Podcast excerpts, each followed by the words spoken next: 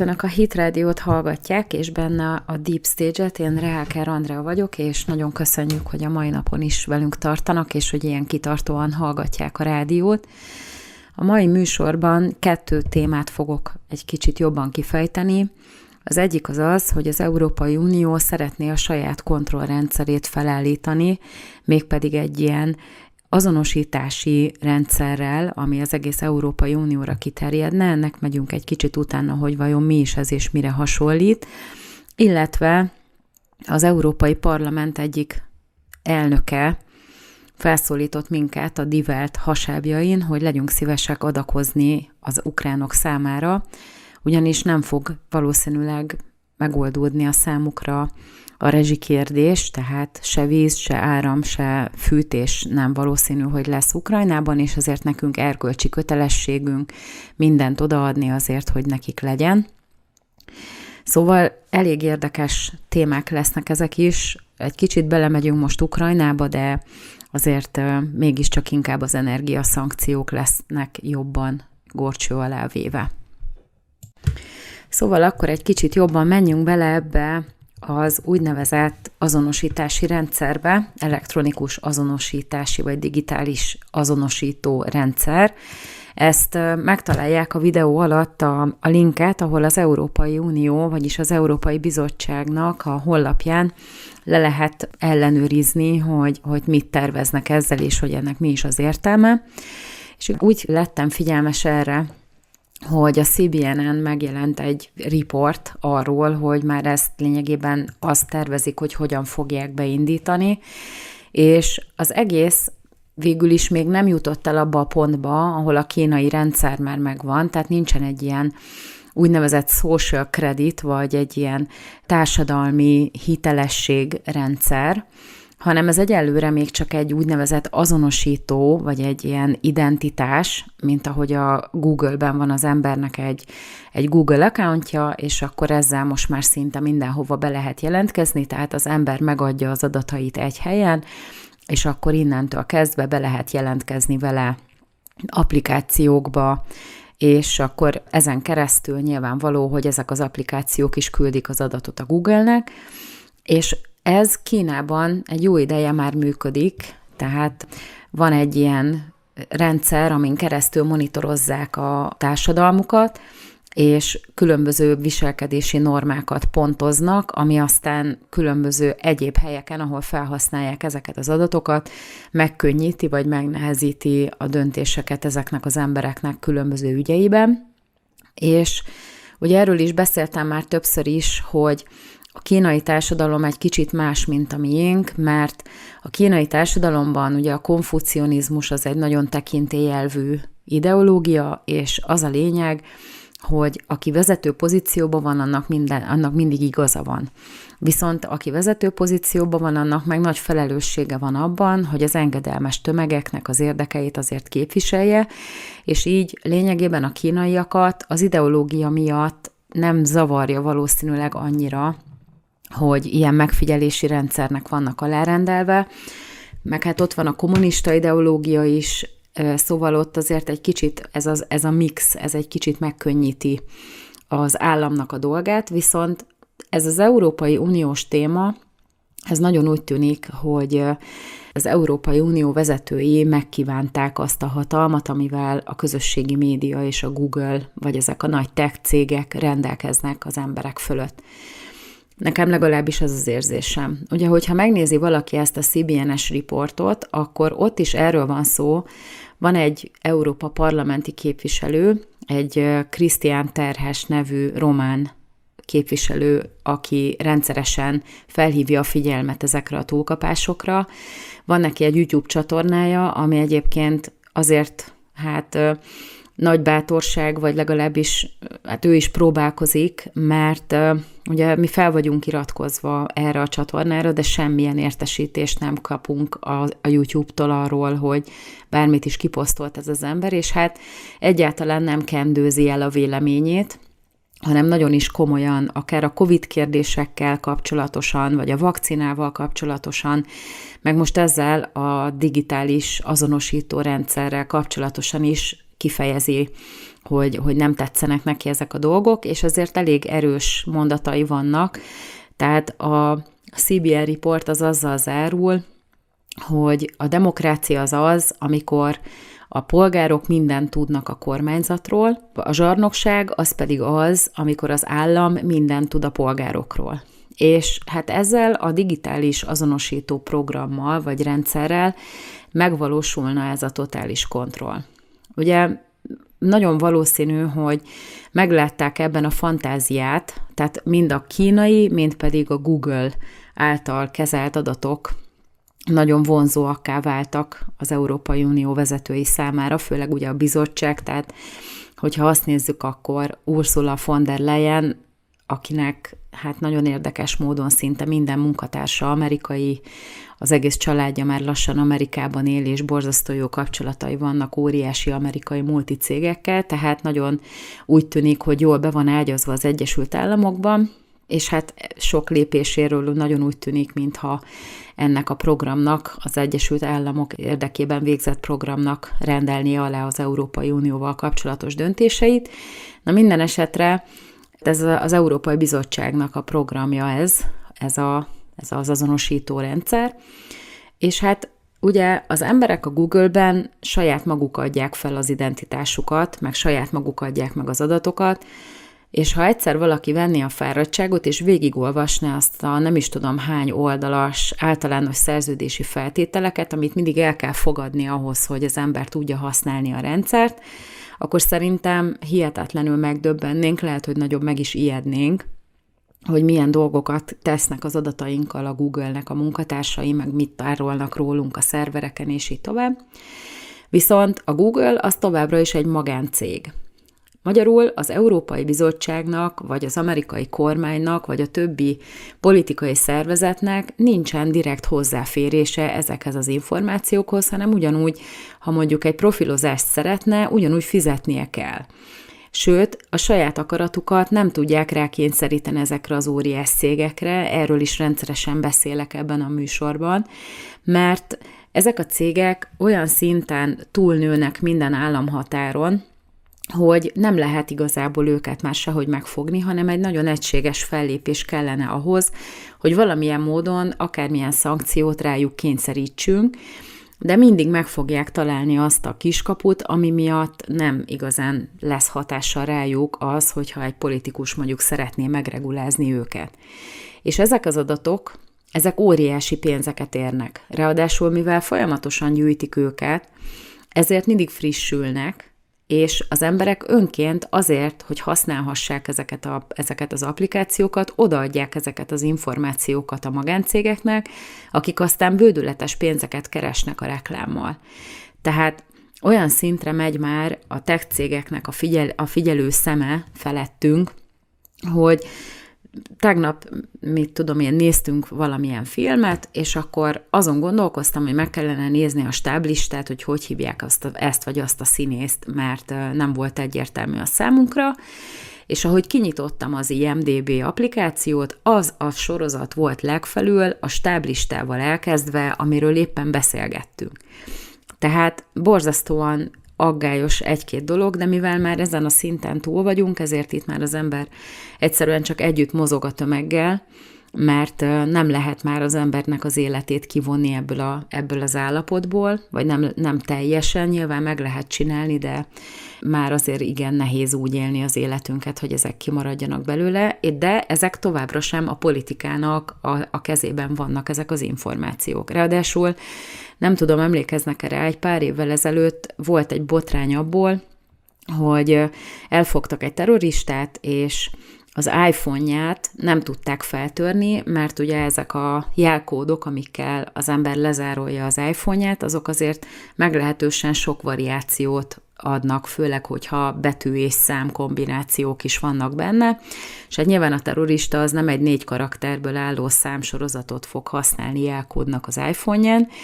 és hát persze, hogy nem mondta meg az FBI-nak a kódot, az FBI meg megkérte az Apple-t, hogy legyenek szívesek feloldani az árolást, vagy adják át az információt.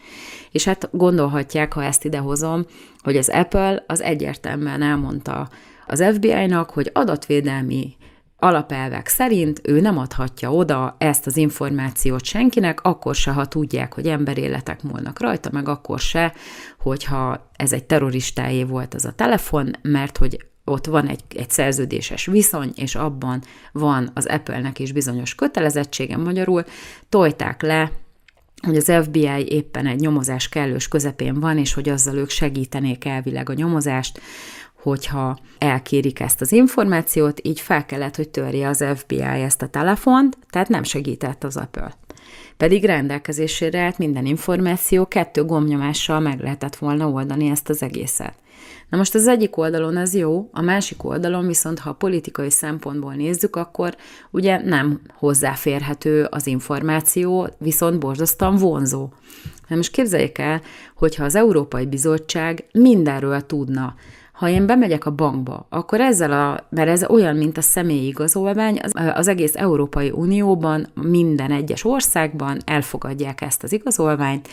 abban benne vannak az én alapadataim, ráadásul védelem alatt állnak, és akkor állítólag ez szerint a honlap szerint, amit készítettek hozzá,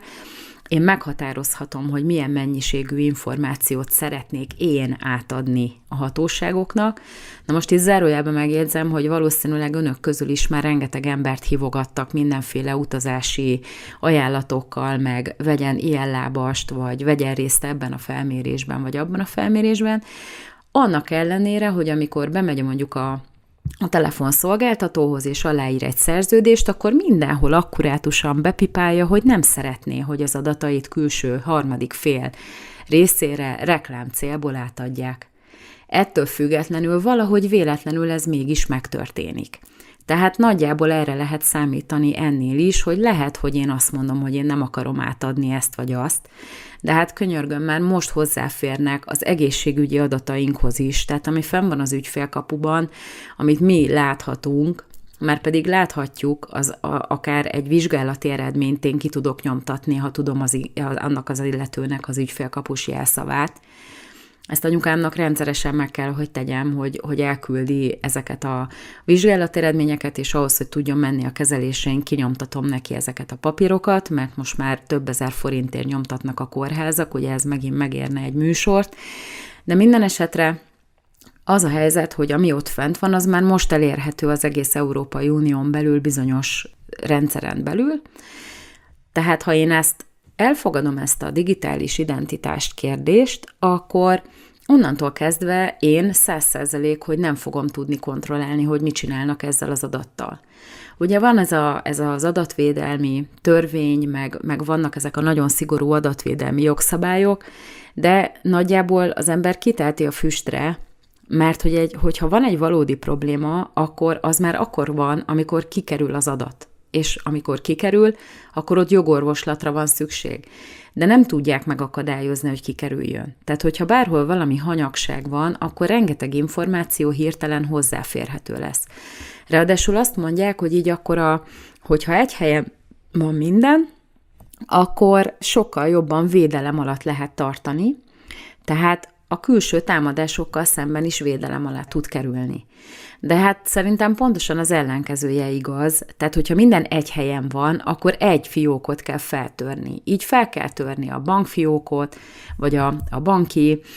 hozzáférést, ami több, több lépcsős azonosítás, fel kell törni a, az ember telefonos adatait, akkor a bankkártya információit, és így tovább. Tehát nem minden egy helyen gyűlik össze, hanem különböző helyeken, és akkor így azért még meg lehet menteni bizonyos dolgokat, hogyha esetleg van egy támadás. Úgy viszont, hogyha mindent szépen becsatornázunk egy helyre, sokkal könnyebb lesz a hackereknek feltörni ezeket a dolgokat, és aztán felhasználni őket a saját céljaikra. És hát higgyék el, hogy ezek valószínűleg nem csak arra fogják használni, hogy mondjuk vasemberes újságokról küldjenek hirdetést a spam mappánkba, a gmailbe. Tehát az az igazság, hogy ez eléggé veszélyes, és én értem, hogy nagyon vonzó, hogy ott csoportosuljon rólunk minden információ, ráadásul utána, hogyha emellé oda tesszük a kínai társadalmi hitelességi rendszert, amivel lényegében döntéseket hoznak az emberről, arról, hogy felvehet-e hitelt, vagy felveszik-e dolgozni ide vagy oda, és így tovább. Tehát, hogyha ezt megtesszük, akkor onnantól kezdve, hogyha valami nem tetszik az Európai Uniónak abból, amit csinálunk, akkor ez akár veszélybe is sodorhat bennünket. És akkor itt most az ember keresztényként elgondolkozik rajta, hogy hát ha én kimondom a véleményemet nyilvánosság előtt arról, hogy az abortuszt például gyilkosságnak tartom, vagy kimondom azt, hogy a házasság az egy férfi és egy nő közötti kapcsolat, és az összes többi mindenféle nem, meg beképzelt gender, meg egyebek, az mind mentális betegség az én véleményem szerint, és hogy egy férfiből nem válhat nő, és egy nőből nem válhat férfi, mert ezek olyan meghatározott korlátok, amiket az ember képtelen átlépni. Tehát csak, ez csak három dolog volt abból, amit egyébként én keresztényként hiszek sok szempontból a vók ideológiával szemben, és ugye nyilván erről én rendszeresen állást is foglalok, és el is mondom a véleményemet, de ha ezt egy, egy ilyen monitorozó rendszerben valaki aztán mínuszpontokkal honorálja, akkor meg fogom gondolni kétszer, háromszor, négyszer, ötször, hogy egyáltalán van-e értelme annak, hogy én mindenféle véleményt nyilvánítsak a főárammal szemben, mert akkor lehet, hogy onnantól kezdve elveszítem a munkámat vagy a férjem elveszíti a munkáját, vagy mondjuk kizárják a gyereket az ösztöndíj programból, és akkor hiába tanul jól, nem fog kapni ösztöndíjat, vagy nem veszik fel az egyetemre. Tehát Kínában ilyen szankciók vannak, hogyha valaki nem jól viselkedik. És hát az az igazság, hogy jelen pillanatban a világ az nem abba az irányba megy, mint amerre én szeretném, hogy menjen keresztényként, se morálisan, se gazdaságilag, se sehogy. Nyilvánvaló, hogy azért erről van az embernek fogalma, hogy mifelé tart, meg hogy ebből mi lesz, de azért nyilván nem kéne elősegíteni. És akkor ugye ugyanaz a fáma, mint a covidos védettségi igazolványokkal, hogy nem lesz kötelező, meg hogy csak átmenetileg van rá szükség, és akkor mindenki eldöntheti, hogy mit, mit akar, hogy olt, nem olt, és így tovább. De ettől függetlenül, ha valakinek nincsen védettségi igazolvány, akkor nem mehet be bizonyos helyekre, vagy nem utazhat be bizonyos országokba. Tehát innentől kezdve, hogyha megcsinálják ezt a digitális azonosító rendszert, és én azt mondom, hogy hát köszi, én nem fogom neked ezt odaadni, már ezeket az információkat, akkor lehet, hogy egy csomó mindenben el, lehet, el leszünk lehetetlenítve. Azt fogják mondani, hogy nem kell, most még, de ezt és ezt és ezt nem veheted igénybe, és aztán onnantól kezdve, hogyha már úgymond megmelegszik alattuk a szék, most ilyen képletesen fogalmazva, azt fogják mondani, hogy már pedig kötelező mindenki számára. És aki ezzel nem működik együtt, akkor arra szankciók lesznek. Tehát, mint ahogy meglátjuk most is, hogy mindenféle mondva csinált dolog miatt olyan pénzeket nem fizetnek ki nekünk, amit egyébként Európai Uniós szerződések garantálnak bizonyos értelmezések miatt, amit valaki kitalált, és nem tud bizonyítani. Itt vannak ezek a korrupciós vádak, ugye a videó alatt be van másolva ez a legutóbbi botrány is, ugye van ez a katari vesztegetési ügy, ez az Éva Kaili nevű Európa parlamenti képviselő, ugye alelnök, egy görög politikus, most már úgy tűnik vizsgálati fogságban van, és mindenét lezárolták, és így tovább mert hogy belekeveredett egy ilyen vesztegetési ügybe, ami mi más, mint korrupció, és akkor persze Orbán Viktor kihasználja a helyzetet, és akkor beküldi a Twitteren, hogy jó reggelt kívánok, beküldi a mémet, hogy, és akkor erről beszélnek, a korrupcióról beszélnek az Európa Parlamentben. Tehát az az igazság, hogy, hogy egyértelműen látszik a kettős mérce, és nem foglalkoznak vele, hogy most neked igazad van, nincs igazad, vagy esetleg rád pont nem igaz, hogy korrupt vagy, vagy nem vagy korruptabb, mint ők, Sőt, lehet, hogy őnáluk sokkal nagyobb pénzek vándorolnak el, mint amennyit Magyarországon el tudunk képzelni. Tehát itt egyértelműen kettős mérce van, mert azért büntetnek egy országot, mert nem muzsikál együtt a többiekkel, hanem individualista módon, más irányba próbál menni, ami egyébként az én számomra tök jó irány. És persze megvan a véleményem bizonyos dolgokról, amiket csinálnak, de ettől függetlenül, hogyha nekem választanom kell a két oldal között, akkor ezerszer is inkább azt választom, aki az én értékrendemnek megfelelő politikai irányt tart. Nyilván nem mindenben, de azért a legtöbb kérdésben. És odafigyel a családra, odafigyel arra, hogy a kereszténység az szabadon tudjon működni, békén hagyja az embereket. Jó, persze, lehet erről is vitatkozni, meg én most nem belpolitikai műsort szeretnék ebből csinálni, de azt kell, hogy mondjam, hogy ezért büntetik mert nem szeretné, hogy csúnya néninek öltözött férfiak jezgessék a három éves gyerekeket az óvodába, ilyen meseolvasó órán, meg nem szeretné, hogy a szülő beleegyezése nélkül bármiféle ideológiának a gyereket úgy tegyék ki, hogy a szülő nincs is róla informálva. Ez szerintem teljesen normális dolog.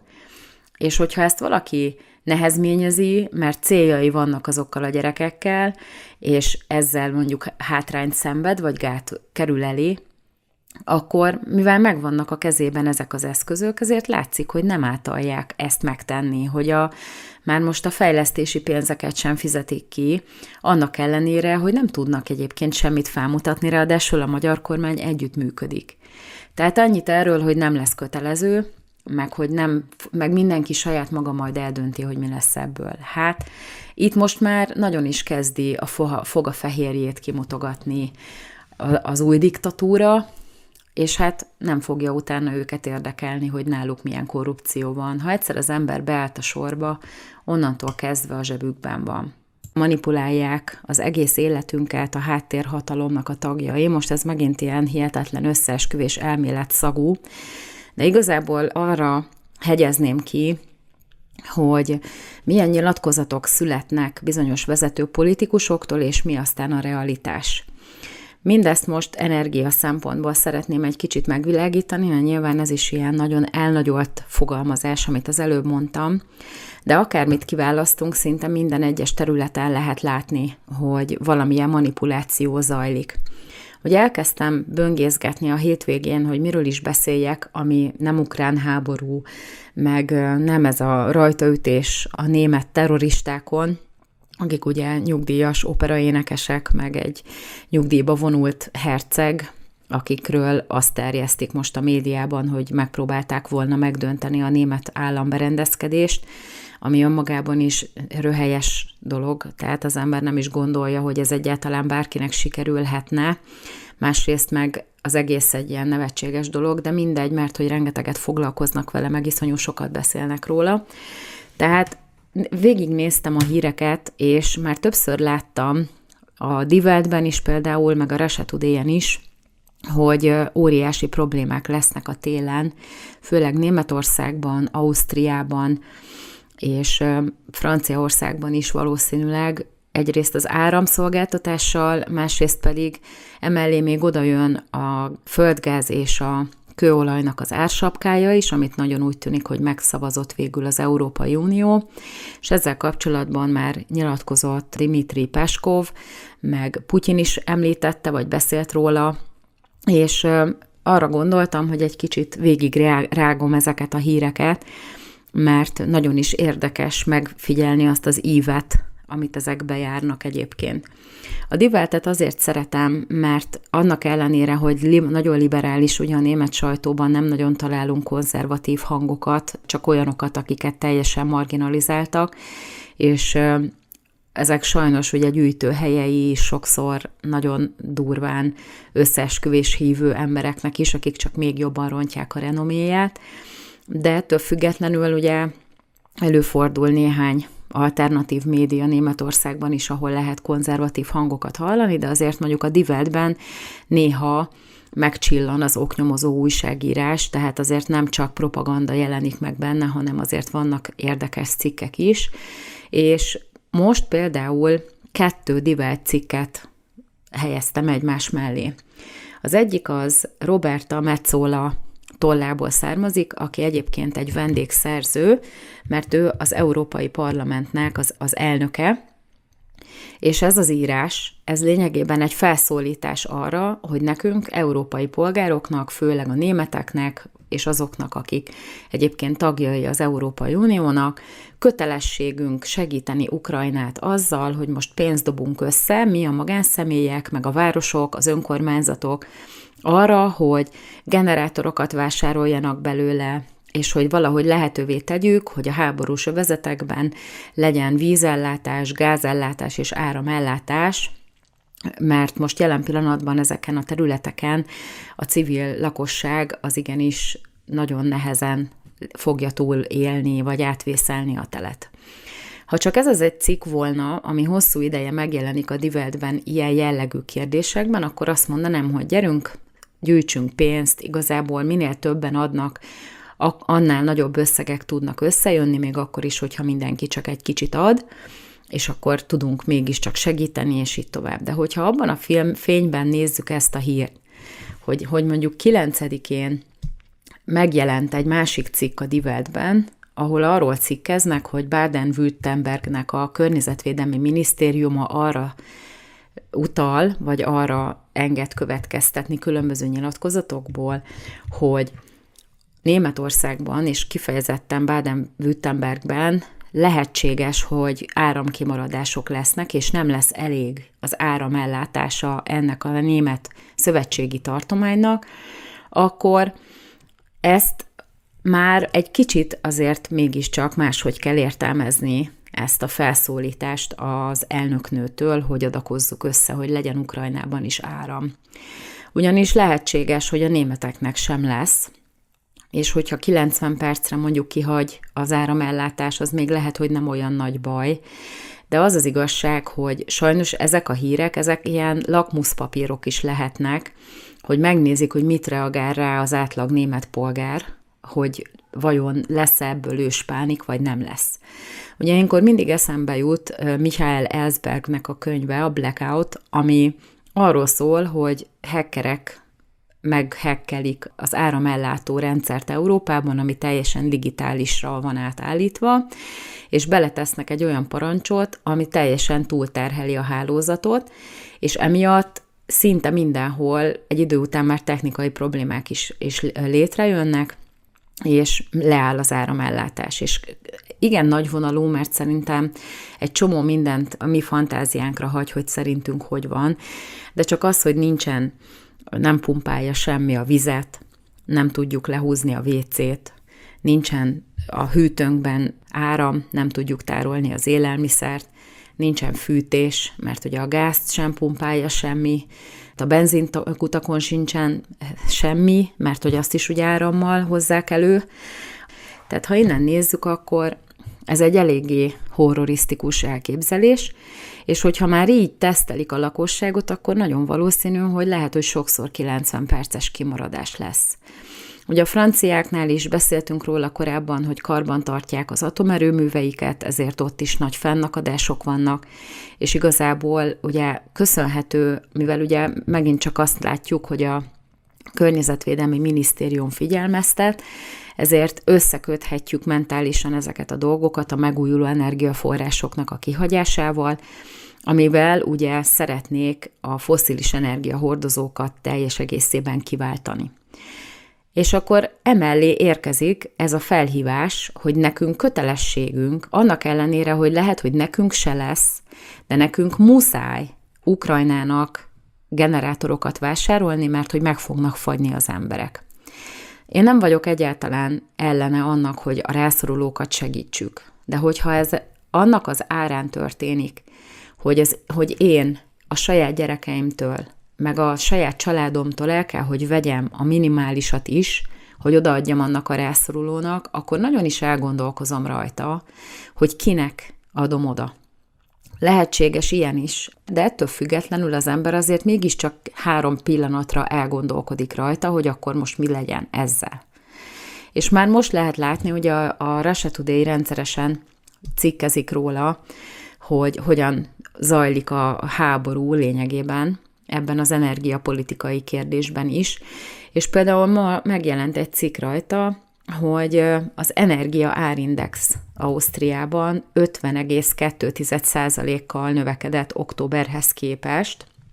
és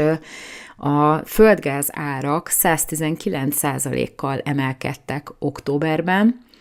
és ezt, hogyha egymás mellé tesszük, hogy közben az átlagfogyasztó Európában mennyivel többet kénytelen fizetni ugyanazért, vagy szerintünk ugyanazért, akkor már mindjárt egy kicsit visszafogottabban rohanunk egymás lábát letaposva Ukrajnának generátorokat vásárolni. Én egyébként abszolút benne vagyok ebben, meg támogatom is, hogy vegyünk generátorokat, például abból a pénzből, abból a több milliárd dollárból, amit fegyverre adtak az Európai Uniós tagállamok az ukrán vezetés kezébe. Mert ha azt a, azt a rengeteg fegyvert nem kapja meg Ukrajna, akkor már régen lehetséges, hogy vége lenne ennek az egész konfliktusnak. Lehet, hogy nem Ukrajna számára nem túl jó kimenetele lenne, de azért mégiscsak valamilyen módon már legalább vége lenne a háborúnak. Lehetne azzal a helyzettel, ami aztán ott status quo-ban kialakul, már egy, egy lépéssel tovább menni. Így legalább lenne valamiféle helyzet, így viszont nincsen. Egy teljes padhelyzet van, ahol ugyanúgy folynak tovább a harcok, halnak meg az emberek, és látjuk, hogy ezért az egy hihetetlen szenvedés, ami ott zajlik, és ennek minél hamarabb véget kellene vetni. Úgy tűnik, erről is van rengeteg cikk az interneten, hogy kimerülnek lassan a fegyvertartalékok is, tehát nem tudnak olyan gyorsan gyártani a fegyvergyárak, mint ahogyan kéne adni Ukrajnának a fegyvereket, és így tovább. És akkor megjelenik még egy cikk a Russia today hogy igazából az ukránok nyitottak lettek volna a megállapodásra, de Boris Johnson hirtelen áprilisi látogatása Kievben megakadályozta ezt. Na most ez nem egy, ez nem egy légből kapott dolog, egy Douglas McGregor nevű nyugalmazott ezredes állítja ezt, akinek a nyilatkozata lényegében a YouTube-on is megtalálható, tehát egy interjúban mondta ezt el, hogy Zelenszky nyitott lett volna rá, hogy mondjuk semlegessé nyilvánítsák, egy ilyen Ausztria helyzet alakuljon ki Ukrajnában, de ezt Boris Johnson nagy vehemenciával állítólag megakadályozta, mondván, hogy a keserű végig harcolni kell, és alátámasztja a nyugatnak a befolyását az is, hogy ugye azt is írja a Russia Today, hogy az oroszok továbbra is nyitottak a megállapodásra, de Peskov kijelentette, hogy csak is úgy lehet leülni tárgyalni, hogyha a nyugati országok is meg vannak hívva, hogy nehogy aztán parancsszóval megtiltsák Ukrajnának, hogy, hogy amiben mondjuk megállapodik az oroszokkal, azt utána be tudja tartani. Na most ez megint, ha így végig gondoljuk ezeket a dolgokat,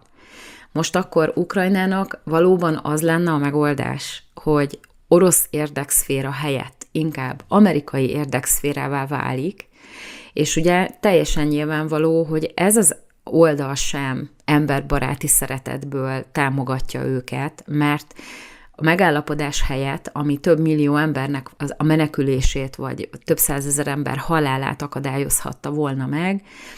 inkább a keserű végig való harcá, harcolást propagálják, legalábbis ez szerint a nyugalmazott tábornok szerint, akivel megtalálható az interjú a YouTube-on. Az az igazság, hogy, hogy nem biztos, hogy sokkal jobban jár Ukrajna a, a nyugattal, mint ahogy járt Oroszországgal. Oroszországot legalább már ismerik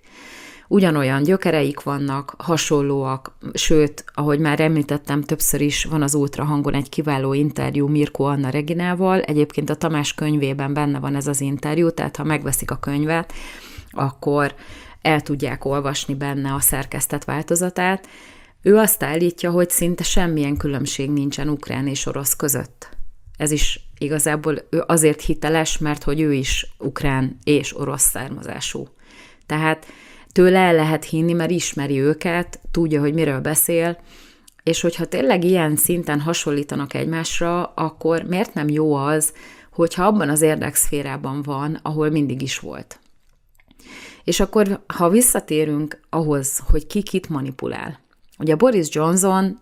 nyilvánvalóan a Russia Today szerint, ami az oroszoknak az egyik, az orosz kormánypropagandának az egyik kivezető csatornája, ott Boris Johnson ugyanúgy amerikai parancsot teljesített,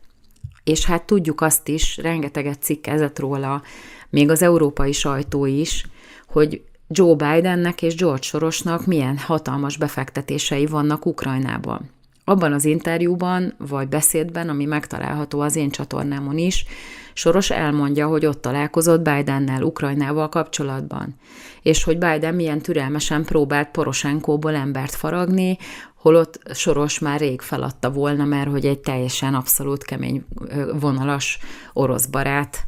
ember volt. Tehát látjuk, hogy nem most kezdődött ez az egész probléma, és ez, ha így nézzük, akkor az amerikai elnöknek, meg az amerikai nagytőkének a befolyási övezete. És akkor természetes, hogy megérkezik az Európai Parlamentben egy ember, aki teljes melszélességgel, teljes melbedobással az európai polgár érdekével szemben arra buzdít, meg próbál bennünket nyomás alá helyezni, hogy nekünk milyen jó, és hogy legyünk szívesek, és adjunk Ukrajnának mindent oda, mert hogy milyen szerencsétlen helyzetben vannak. De könyörgöm, akkor miért kell tovább harcolni? Akkor miért nem lehet megállapodást kötni? És igazából minden háborúnak a végén valaki veszít. Ezt láttuk az első, a második világháború végén is. Igazságos volt? Nem volt igazságos. Erről rengeteg ismerősöm tudna mesélni, hogy a Versailles konferencia ugye a második világháborúnak a kirobbantója volt. Tehát ott kezdődött a második világháború, ahol az első befejeződött. Olyan igazságtalan volt. Tehát ha így nézzük, akkor így sem lehet elérni van a nagy valószínűséggel, hogy az ukránok érdeke az maradéktalanul megvalósuljon, pontosan azért nem, ami miatt kirobbant a háború, mert a feje fölött nagyhatalmi érdekek miatt van egy konfliktus, aminek ő igazából csak az elszenvedője. És lehet, hogy Zelenszky úgy néz ki, mintha helyzetbe lenne hozva, de hát hol van helyzetbe hozva? Igazából nem engedik meg, hogy szuverén döntéseket hozzon. És közben, mivel ugye ő egy választott vezetője egy szú, állítólag szuverén országnak, ezért ugye természetes, hogy próbálja a saját akaratát is kivitelezni, meg keresztül vinni, és akkor most jó felfegyverezték az ukrán hadsereget az Európai Uniós országok, meg, a, meg egy-két NATO tagállam, és akkor most mi lesz? Ott van egy ilyen kicsit személyiségzavaros nem túl nagy politikai gyakorlattal rendelkező ember, aki ráadásul teljesen ki van akadva mindenkire, és akkor ennek a hadseregnek az élén kilőnek véletlenül rakétákat lengyel célpontokra. Most akkor a NATO-nak Ukrajnától is meg kell védenie az Európai Uniót, vagy mi? Vagy a saját országait? Tehát olyan kavarás lett ebből az egészből, és végül is mi értelme van? Az, hogy most aztán tényleg egy senki földjévé válik Ukrajna. Aki eltudott, az mind elmenekült, a többi pedig nyomorog.